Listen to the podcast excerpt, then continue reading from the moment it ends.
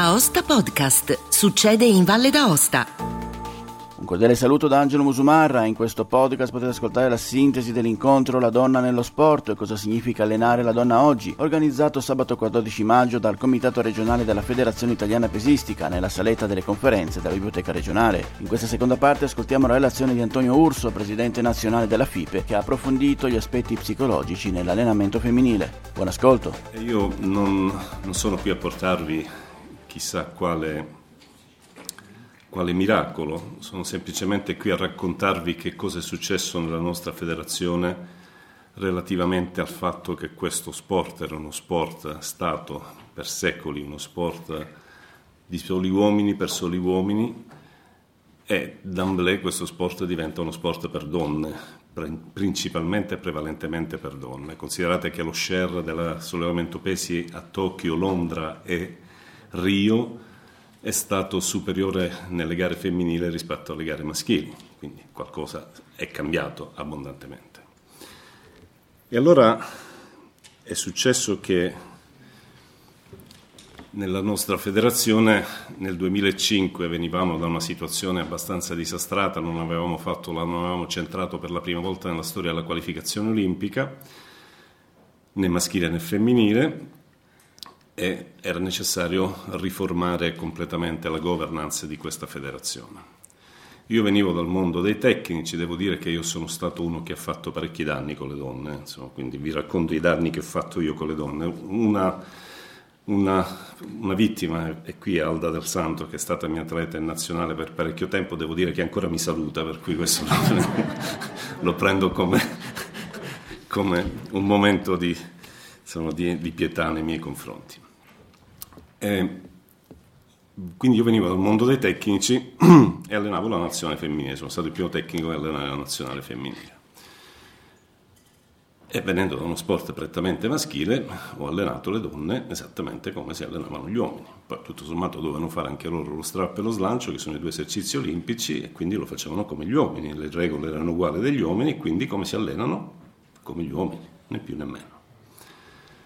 Il problema è che dopo un po' di tempo, giustamente Alda che capitanava la squadra mi dice guarda che non funziona, c'è qualcosa che non va. E io le guardavo attonito come qualcosa che non va. E beh, voi dovete fare questo sport, questo sport ha queste regole, quindi va, ci si allena con queste, con queste metodologie. È ovvio che, insomma, devo dire che quei momenti lì furono momenti importanti perché quantomeno capii che quello che stavo facendo non funzionava e non poteva funzionare. E allora nel 2005, quando invece mi hanno estrapolato, tirato fuori dal mondo dei tecnici e messo al capo di questa federazione, ho riunito tutto lo staff tecnico e ho detto datemi un pensiero alternativo nell'allenamento della forza delle donne. Risposta? Nessuna, ovviamente. Allora ho detto troviamo insieme un percorso. E sapete la prima cosa che abbiamo cominciato a fare? Abbiamo cominciato a parlare di filosofia. Che dice filosofia con l'allenamento che cosa c'entra? No, c'entra e forse anche tantissimo, perché lo scopo principe della filosofia è quella di trovare pensieri alternativi al pensiero unico.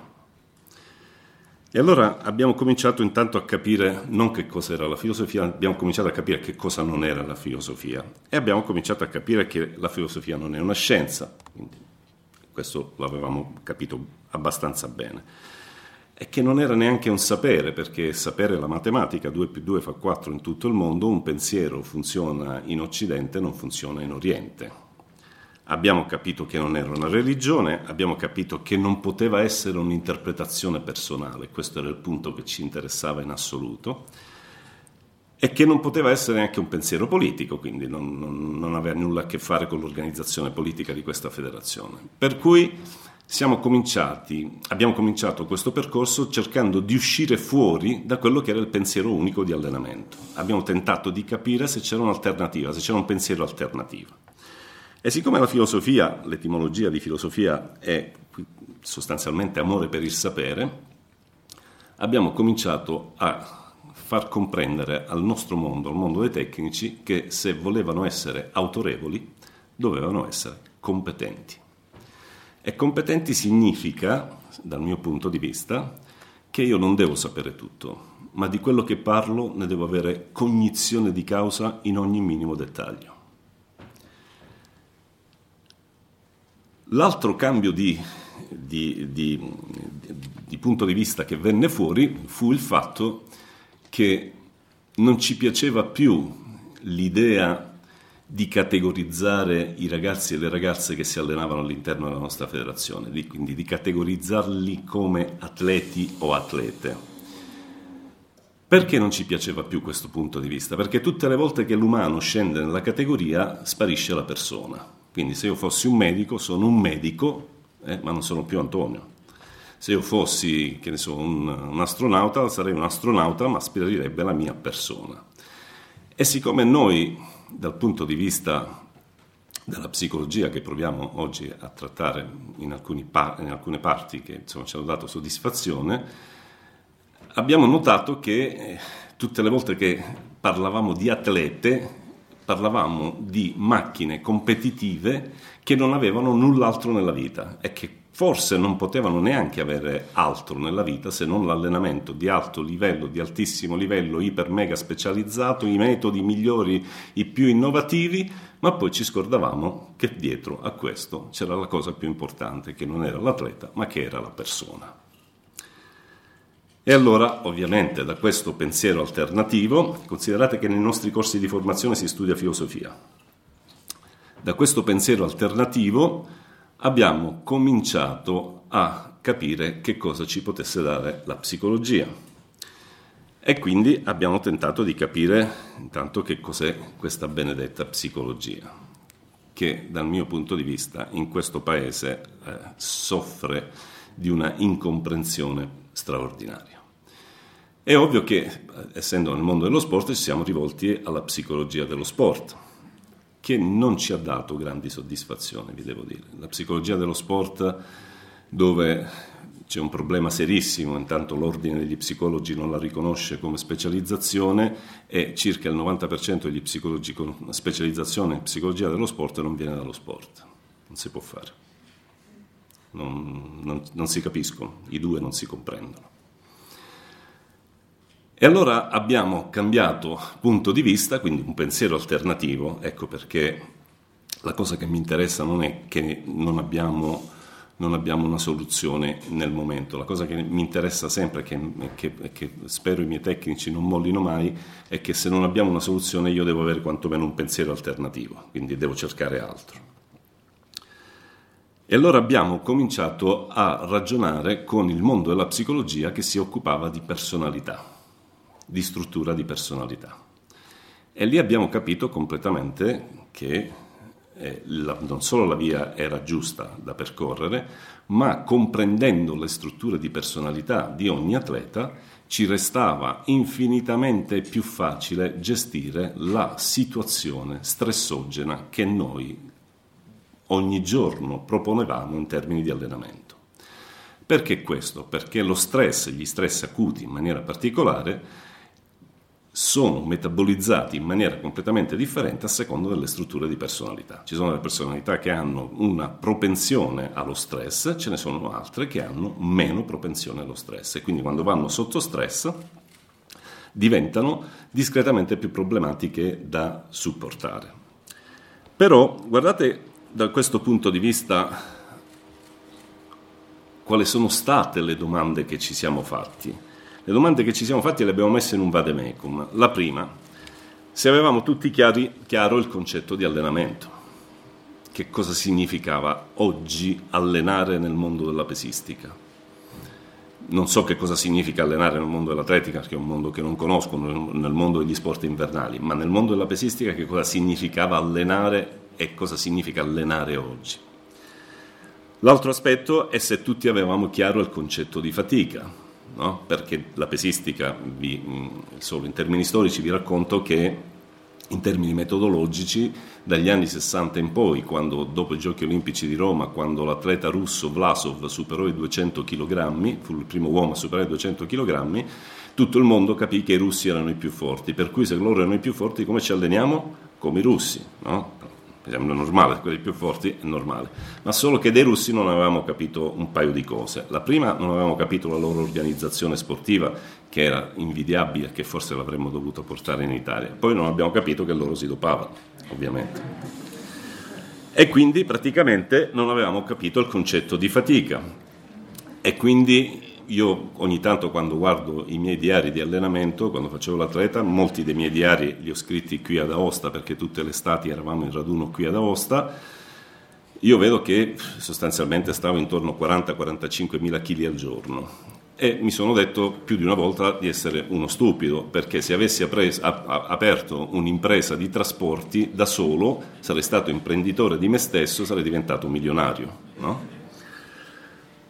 Oggi è ovvio che con, con, i nuovi sistemi di allenamento questi carichi non esistono più e i ragazzi e le ragazze fanno risultati decisamente migliori. L'altra domanda che ci siamo posti è se avevamo tutti chiaro il concetto di recupero, perché noi avevamo chiaro il concetto di recupero che c'era scritto nei libri di metodologia di allenamento. Allenamento della forza massimale, recupero da 3 a 5 minuti. E che vuol dire? Niente. Boh, che vuol dire? Niente. Non significa niente chi recupera? Un atleta di 120 kg o un atleta di 50 kg? La metodologia dell'allenamento, i libri di metodologia dell'allenamento non si preoccupavano di questi dettagli, erano un, un'indicazione di ordine generale. Poi non ci eravamo neanche mai preoccupati di che cosa significa recupero fuori dall'allenamento, quindi recupero attraverso l'alimentazione, recupero attraverso tecniche di recupero, recupero attraverso il sonno. L'altro aspetto di cui ci siamo preoccupati e come andava riorganizzato l'allenamento. Mentre nel mio periodo da atleta si facevano circa 3 ore, 3 ore e mezzo al mattino, 3 ore, 3 ore e mezzo al pomeriggio, oggi questi numeri non esistono più perché i ragazzi fanno micro allenamenti da 45 minuti tre volte al giorno. Quindi cambia tutta l'organizzazione dell'allenamento, cambia l'impegno del fisioterapista, cambia l'impegno del nutrizionista, cambia l'impegno dei tecnici, cambia l'impegno organizzativo. L'altro aspetto di cui ci siamo preoccupati è se avevamo tutti chiaro che cosa significava individualizzare l'allenamento, che nel nostro caso sembrerebbe scontato perché il nostro è uno sport individuale, no? quindi se io mi alleno già è individualizzato perché in realtà non è così, perché l'allenamento individualizzato dovrebbe essere anche un problema di chi lavora negli sport di squadra perché è vero che io faccio un gioco tutti insieme, ma io lo faccio con le mie caratteristiche e do il massimo della mia prestazione solo se le mie caratteristiche sono sviluppate, che non c'entra niente con le caratteristiche di chi mi sta accanto. Con chi mi sta accanto abbiamo una serie di compiti da fare insieme, ma le caratteristiche di ognuno sono completamente differenti. Però nel, nel mondo degli sport di squadra questo concetto non è ancora entrato. E l'altra cosa che, di cui ci siamo preoccupati è se avevamo tutti chiaro che cos'era il concetto di trainer. Chi è un trainer oggi? Che competenze deve avere un trainer oggi? È cambiato completamente il mondo. Io mi ricordo il mio allenatore faceva dai biglietti del treno al massaggiatore, allo psicologo, a qualunque cosa, no? anche il nutrizionista faceva. Oggi nel nostro staff ci sono 15 persone che lavorano e 15 persone che lavorano significa che tutte e 15 devono avere assoluto rispetto del lavoro degli altri e che c'è una gerarchia nel lavoro. No? Vi voglio fare vedere una cosa che, di cui gli italiani devono andare fieri. Questa è la prima assoluta definizione seria nel mondo della metodologia dell'allenamento fatta da un italiano, il professor Carlo Vittori. Il professor Carlo Vittori nel 1975 tira fuori questa definizione dell'allenamento. Se la leggete sembrerebbe già di suo esaustiva, no? Dice, l'allenamento sportivo è un processo pedagogico educativo complesso che si concretizza con l'organizzazione sistematica dell'esercizio fisico, ripetuto in quantità con intensità tali da produrre carichi progressivamente crescenti che stimolano i processi fisiologici di supercompensazione dell'organismo e favoriscono l'incremento delle capacità fisiche, psichiche, tecniche e tattiche dell'atleta al fine di consolidarne e esaltarne il rendimento in competizione. Vi convince? Eh? Mi sembra boh, che la possiamo chiudere qui, no? No, assolutamente no.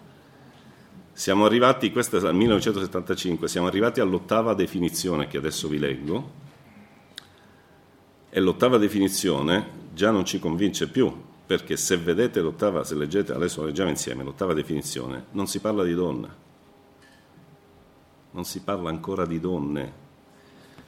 Allora, L'ottava definizione dice l'allenamento sportivo è un processo pedagogico educativo complesso, individualizzato, bioeticamente fondato, che si sviluppa in lunghi archi di tempo, possibilmente a partire dall'infanzia. L'infanzia di un bimbo o di una bimba sono la stessa cosa? No il che, dopo un'iniziale indispensabile fase di formazione di iniziazione fisica, psichica, si completa con l'organizzazione sistematica dell'esercizio fisico, ripetuto in quantità, con intensità, densità, secondo forme di livello e difficoltà con gradi di efficacia tali da produrre carichi interni sempre diversificati, progressivamente crescenti, che stimolano i processi biologici di aggiustamento, adattamento alla reale trasformazione strutturale del particolare organismo che favoriscono l'incremento delle capacità fisiche, psichiche, tecniche e tattiche di ciascun atleta al fine di accrescerne, consolidarne ed esaltarne ragionevolmente il rendimento in competizione. Boh, questo sembrerebbe, eh? sembrerebbe lapidario, cioè non, c'è, non c'è altro, invece c'è molto altro. Fatto è che con il professor Bellotti, che è stato l'autore di questa ottava definizione, stiamo già lavorando alla nona e e nella nona ovvio che stiamo mettendo dentro una serie di concetti che sono relativi all'allenamento dello sport al femminile. L'altra domanda seria che ci siamo fatti con i tecnici è ci siamo detti che il lavoro del tecnico è un lavoro che va verso altri. Il tecnico non si specializza per lavorare con se stesso. Io non, va, non ho fatto l'università, non ho fatto scienze motorie, non ho fatto specializzazioni per lavorare su di me, l'ho fatto per lavorare su alt- sugli altri, no? che in genere chiamiamo atleti, ma che io non amo più chiamare atleti, ma chiamo persone che fanno anche gli atleti. E allora che cosa significa conoscere gli altri? Conoscere gli altri e lavorare per altri significa avere delle caratteristiche, delle propensioni personali, intanto. Prima delle competenze bisogna avere delle propensioni personali. Un medico, un infermiere che lavora per altri non può fare quel lavoro solo perché è stato all'università, deve avere propensione per altri. Certo che lo può fare, scadente, ovvio. Un tecnico che non ha propensione per gli altri lo può fare il tecnico? Certo che sì, scadente, ovvio che sì. Un prete che non ha propensione per gli altri può fare il prete? Sì, eh, Gesù poi lo, lo punisce, ovvio, perché lo farà in maniera scadente. E allora gli altri vanno conosciuti, ma gli altri è stato questo scoglio della conoscenza degli altri, vi devo dire che è stato uno scoglio, lo scoglio più importante. Perché? Perché gli altri, al di là delle loro, eh, come dire, desiderate sessuali, del quale non ci interessa assolutamente nulla, gli altri si dividono in maschi e femmine, al di là del loro indirizzo sessuale, che, ripeto, ce ne frega niente. E allora la prima domanda che ci siamo fatti è stato, visto che il problema, insomma, con i maschi credevamo di non avere problemi, invece ce l'avevamo anche con loro, ma con le donne chi è e che cos'è una donna? La domanda che ci siamo fatti. E siccome questa platea è meravigliosamente bella perché è piena di donne, adesso una risposta ce la date voi. Chi è e che cos'è una donna? Qua tra l'altro ci sono donne che sono anche mamme, credo, sì. Cioè, ci sono donne che sono mamme, sì. Ci sono donne che aspirano a diventare mamme. Insomma, 11 giugno ci sposiamo e ci sono, e ci sono, ci sono donne che fanno lo sport ad altissimo livello. E quindi chi è che cos'è una donna? Chiudiamo qui il convegno, sì. Se possiamo andare.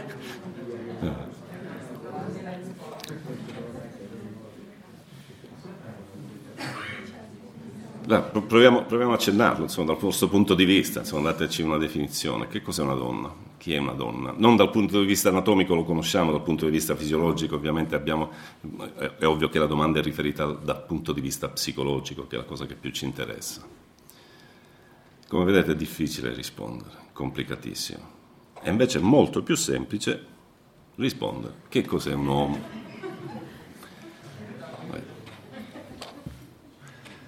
Per capire queste due cose, nella mia vita mi sono fatto cinque anni di università in psicologia. Mi sono preso anche un master in psicologia dello sport per riuscire a capire quale fosse la differenza. No? Alla fine di, di questi anni di studio devo dire che ho capito che la natura non ha aiutato i maschi, insomma, non ci ha aiutato, non siamo venuti bene, non siamo venuti bene. E sono venute molto meglio le donne, ma siccome sono venute meglio, dal punto di vista maschile sono incomprensibili, non le comprendiamo. Però mi dovete permettere di, fare, di riassumere brevemente due secoli di storia da quello che riguarda il passaggio dalla filosofia alla psicologia, perché altrimenti non si capisce questo passaggio. Ovvio che se io dico che cos'è una donna dal punto di vista psicologico non è una domanda posso, alla quale posso rispondere con un'affermazione netta, bella, brava, alta, bassa, no, assolutamente no. Non, ci sono milioni di libri che parlano di donne non sono stati esaustivi, ci sono milioni di cantautori che hanno cantato le donne non sono stati esaustivi, perché, perché il, il processo, il fenomeno psiche femminile è un processo complicatissimo. Una cosa la possiamo dire, che mentre la mentalità e la psiche maschile, intanto il professor Gianfelice è arrivato, ben arrivato tra noi, e possiamo dire una cosa, intanto questa la conosciamo, che la psiche maschile è una psiche molto semplice, infinitamente semplice, è una, una psiche logico-matematica. 2 più 2 fa 4, punto, finito. La psiche femminile 2 più 2 non fa mai 4. Perché? Perché la psiche femminile, si dice in psicanalisi, è una psiche duale. Cosa significa una psiche duale? È una psiche che è rivolta al proprio io, ma è rivolta anche ad altro, perché le donne generano. E quindi generare significa avere una predisposizione verso l'altro che non ha il maschio ma questo lo dobbiamo capire anche dal punto di vista antropologico. Perché il maschio ha sviluppato una mentalità logico-matematica? Perché il maschio, quando ha cominciato a vivere in termini sociali, e quindi prima, le prime forme di socializzazione sono state quando dagli alberi siamo scesi per terra, quando abbiamo cominciato a vivere dal punto di vista sociale era necessario cominciare ad alimentare i gruppi sociali con cui si viveva, per cui i maschi andavano a cacciare e c'era una ragione per cui andavano i maschi e non le donne, perché mentre un maschio poteva fecondare più donne, una donna poteva generare una sola volta o più, o, o, o più, di una volta, ma comunque non aveva la stessa propensione dei maschi. Per cui se i maschi restavano eh, in battaglia e quindi eh, ne restava solo uno, uno era in grado di poter continuare la specie. E questa era una logica sostanzialmente. Quindi i maschi cominciano ad andare a far caccia, caccia contro animali sempre più grandi e il rischio di combattere contro un animale più grande c'è il rischio di non tornare. Per cui doveva essere per forza in termini di strategia uno stratega, no? Uno piccolino, piccolino, piccolino che doveva combattere contro un mammut, devi essere uno stratega, se no il mammut ti si mangia, è normale. E allora cosa significa? Che per diventare uno stratega devo cominciare a calcolare. Quindi devo essere abile nel calcolo, abile nella strategia. 2 più 2 deve fare 4, non può fare 4,5 né 3,8. È ovvio che poi i maschi si sono, hanno, si sono divertiti, insomma, sono diventati abili nella caccia, poi hanno cominciato a costruire le armi, poi hanno detto, cioè, guarda, ma quelli del villaggio accanto ci sono antipatici, andiamo a fare la guerra. No? E quindi hanno cominciato a giocare con la guerra, poi finita la guerra hanno cominciato a giocare con i totem, poi hanno giocato con le religioni, poi hanno giocato con la finanza, oggi giocano Russia e Ucraina a farsi la guerra, stanno giocando, gli uomini giocano sostanzialmente. E in questa fase, in questa mentalità prettamente eh, giochereccia, eh, vince il calcolo, eh, non vince non vince il sentimento, vince il calcolo. Se io devo procreare, non funziona più così. Se devo procreare, se devo procreare, quindi devo essere predisposta per altro, significa che io devo avere una mente che è capace di vedere le stesse cose da differenti punti di vista perché li devo vedere dal mio punto di vista e li devo vedere anche, o meglio, li devo anticipare anche dal punto di vista di chi deve nascere. Ed è per questo che la differenza abissale in termini emozionali e anche in termini sentimentali tra un uomo e una donna. Perché la donna ha un concetto del sentire, il sentimento sta per sentire, no? che è qualcosa che sta sotto le emozioni, il sentire è qualcosa che si apprende. Eh? Le emozioni sono uguali in tutto il mondo, i sentimenti sono differenti in tutto il mondo. Il sentire è qualcosa che si apprende. No? Se voi, per esempio, pensate ad una mamma, quando sente piangere il bambino, sa già perché sta piangendo. Quando il mio nipotino piange, io dico alla mamma perché piange e lei mi dice cosa c'ha, e allora tento di risolvere il problema. Perché il sentire, eh, che è stato sviluppato nei, nei secoli nel DNA delle donne, fa inevitabilmente sentire e percepire tutto quello che c'è intorno in maniera completamente diversa. Il sentire e il sentimento è un processo anche di tipo relazionale, quindi il rapporto che dovrebbe esserci tra un tecnico e un atleta, e una donna atleta, scusatemi, dovrebbe essere un rapporto di tipo relazionale. Ma i maschi non si sanno relazionare se non capiscono i maschi sono discretamente sani dal punto di vista psichico solo quando sono innamorati. Solo quando si innamorano diventano un pochino più femminili, no? E quindi riescono a comprendere, a sentire delle cose che le donne percepiscono ovviamente in maniera straordinariamente veloce prima di quanto lo capiscano gli uomini. Tutto questo lo aveva capito già questo signore qui quando nel 1819 scrive questo libro che si intitola Il mondo come volontà e rappresentazione. Lui è, è come lo, lo, lo, afferma anche Freud. Freud dice che in realtà il vero padre della, della, della psicanalisi è Schopenhauer, eh, solo che Schopenhauer la metteva dal punto di vista filosofico, Freud l'ha messa dal punto di vista scientifico. Perché Schopenhauer diceva, guardate che nel nostro, nella nostra psiche c'è un, un, qualcosa di infinitamente più determinante di quanto lo possa essere il nostro io. E questo qualcosa di infinitamente più determinante è il nostro inconscio, che ha sostanzialmente la barra, è quello che decide che cosa deve fare. Una donna che fa un figlio, proviamo a, a, a, fare questa considerazione, una donna che fa un figlio va incontro ad una trasformazione radicale del suo corpo va incontro al fatto che non dorme più, va incontro al fatto che suo figlio, se va bene, fino a 40 anni ce l'ha dentro casa, quindi un mutuo, va incontro, va incontro al fatto che, che dire, la sua vita sessuale probabilmente va a farsi friggere, va incontro al fatto che la sua vita relazionale in qualche maniera e qual è la ragione, dice Schopenhauer, perché una donna deve decidere di fare un figlio se questo dal punto di vista dell'economia dell'io è così svantaggiosa? Perché la parte dell'inconscio, dice Schopenhauer, che è la parte più forte, e nelle donne la parte dell'inconscio è molto più cerebrale di quanto non lo sia negli uomini. Perché se voi fate fare un calcolo matematico a una donna, si è visto dalle risonanze magnetiche funzionali che le donne occupano tutti e due gli emisferi pur, pur facendo un calcolo matematico, sono fatte fare a un uomo una parte piccolissima dell'emisfero sinistro, finito lì. E allora, da questo, da questo, punto di vista, da questo punto di vista, Schopenhauer dice, guardate che esiste una vita interiore che è la vita più forte di quella dell'io, no? Perché poi in realtà i tecnici maschi che allenano le donne si confrontano con le donne dal punto di vista dell'io femminile, no? Che è la parte che mi interessa meno, è la parte che, su, su cui posso lavorare meno. Perché la parte su cui posso lavorare è la parte più importante, è il fatto che la parte dell'inconscio produce il desiderio, che è la vera macchina vitale non solo degli uomini ma degli atleti in maniera particolare. Gli atleti, gli atleti quando preparano un'edizione dei Giochi Olimpici, la, prepariamo quando ci va bene in quattro anni, no? Siamo, ci vuole almeno otto anni.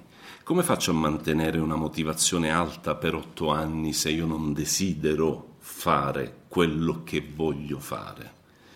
E questo aspetto nelle donne è molto più marcato rispetto agli uomini, ma se io comprendo questo aspetto solo dal punto di vista dell'io femminile, non dal punto di vista dell'inconscio, quindi dal punto di vista del desiderio e dal fatto che io sono qui per mantenere alto il desiderio, disastro, conflittualità di quelle pazzesche. Allora Schopenhauer mette in piedi questo libro che vi invito a leggere, meraviglioso, e poi questo aspetto lo riprende Freud, Freud lo, lo capisce e aggiunge dell'altro. Dove sta la, la chiave di volta tra un bambino e una bambina? Sta durante il periodo della pubertà.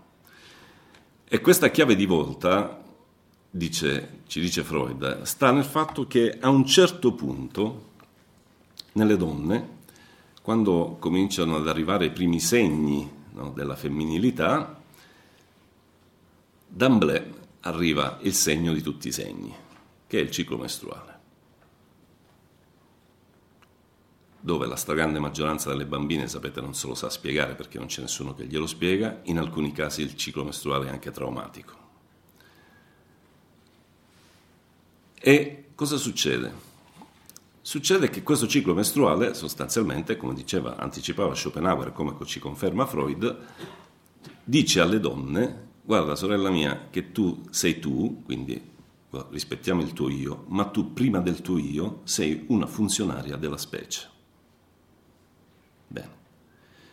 Per cui, riprendendo il fatto che poi no, le donne decidono di diventare mamme, un po' perché vengono poverine da sti giochi, Barbie, la famiglia, il mulino, quelle, sì, insomma, la principessa, no? queste cose qui, però poi c'è questa spinta interiore che è fortissima. E addirittura alcune donne, nonostante, voglio dire, hanno, hanno avuto una gravidanza, decidono di averne anche un'altra e anche un'altra ancora.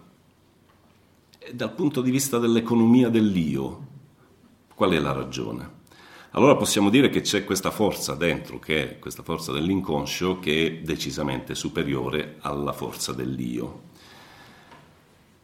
Freud diceva che l'io sostanzialmente non è padrone a casa sua, perché a casa sua il vero padrone è l'inconscio.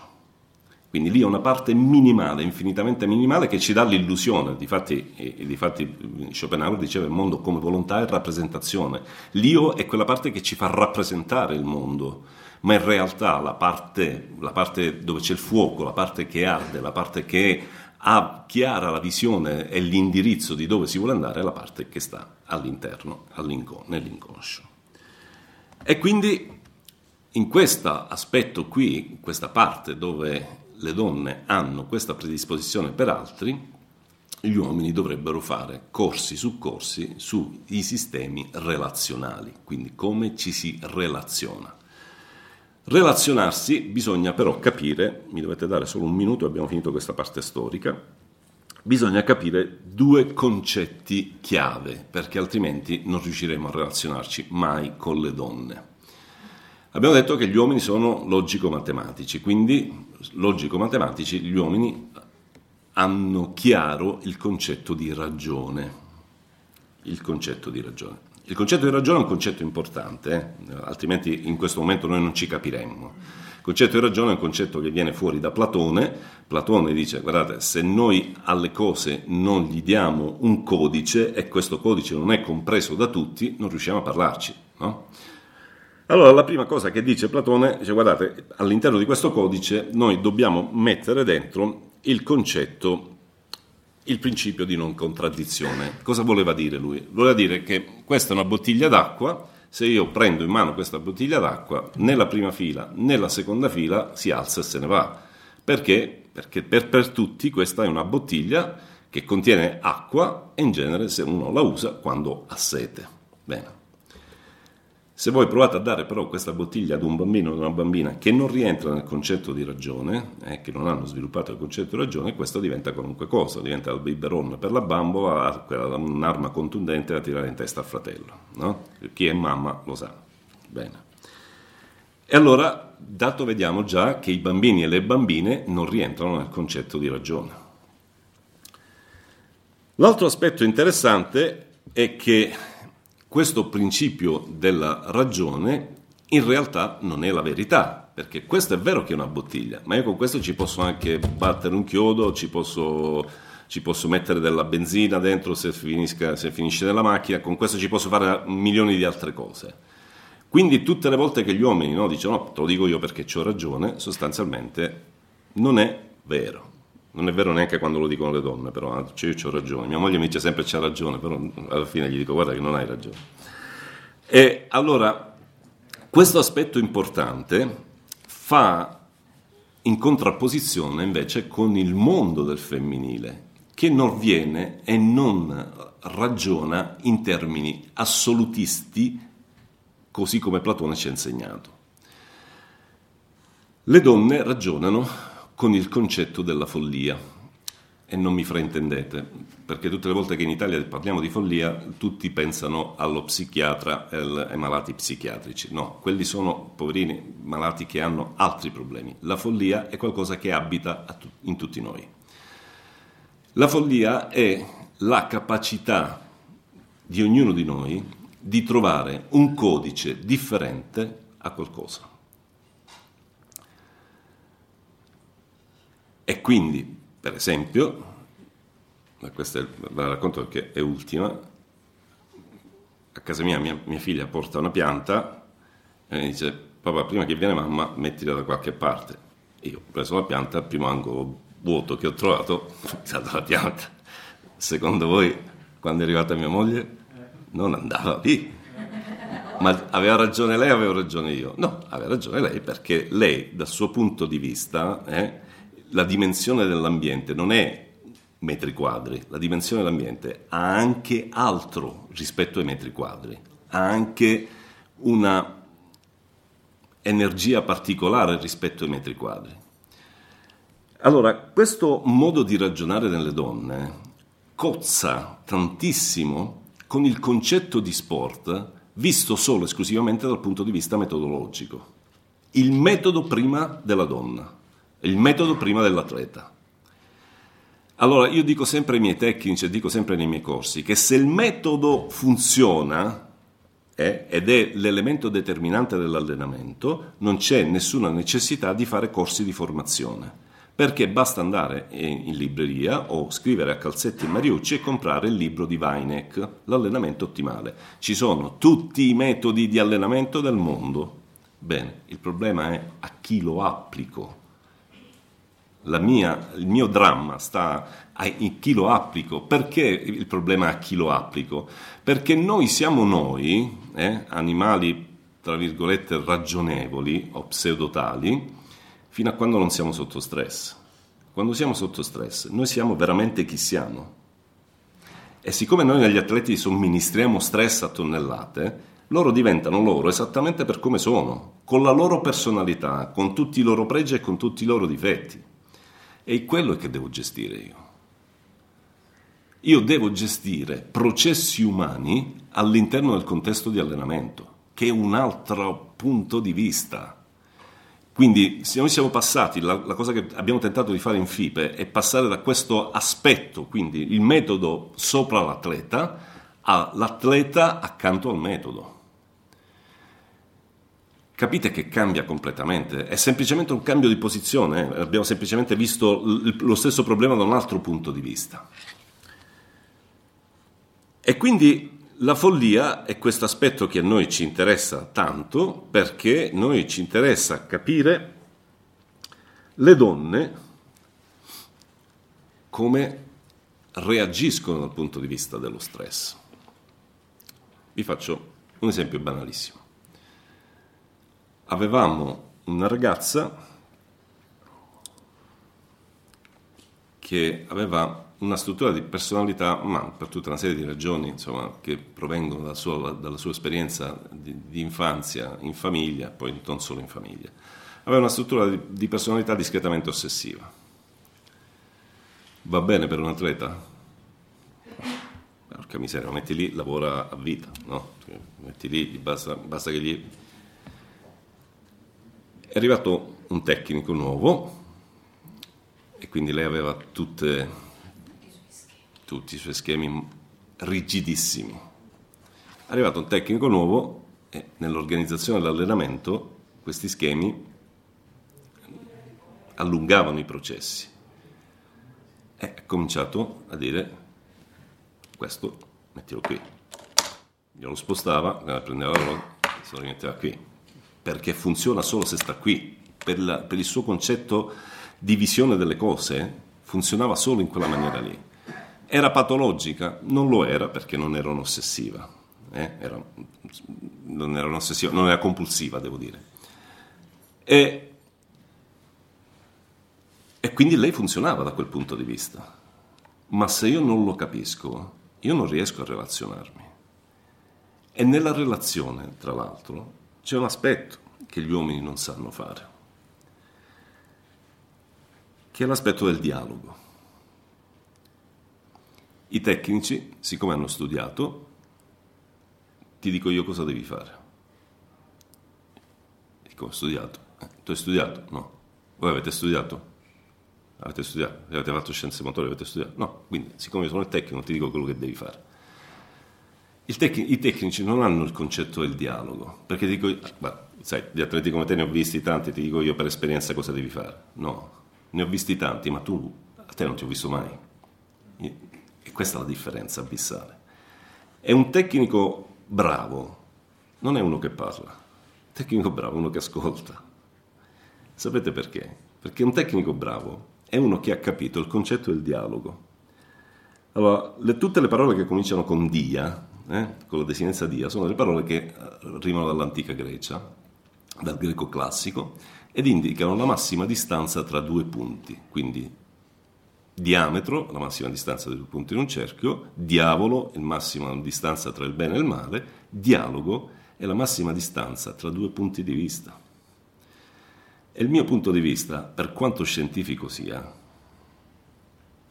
se io non ho i feedback tutti, e nonostante ce l'ho tutti il rischio di sbagliare lo stesso, rispetto a chi sto somministrando stress, io non ho capito niente, assolutamente nulla. E allora sapete che cosa succedeva? Cosa, a cosa assistevamo? Assistevamo a fenomeni del genere.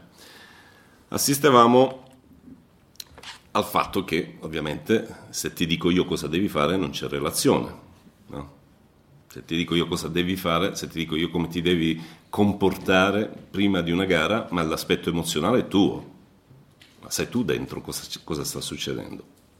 Al limite imparo dal punto di vista del sentimento, quindi riesco a sentirti di più e riesco a capire che cosa ci serve durante la competizione.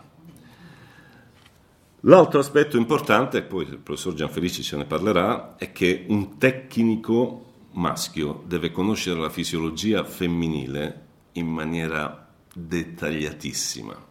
Perché, per esempio, nel, nell'allenamento con i sovraccarichi, sapere o meno dell'andamento del ciclo mestruale di una donna mi cambia la vita Sapere se una donna utilizza contraccettivi o no mi cambia la vita dal punto di vista metodologico, dal punto di vista della somministrazione del carico e del recupero.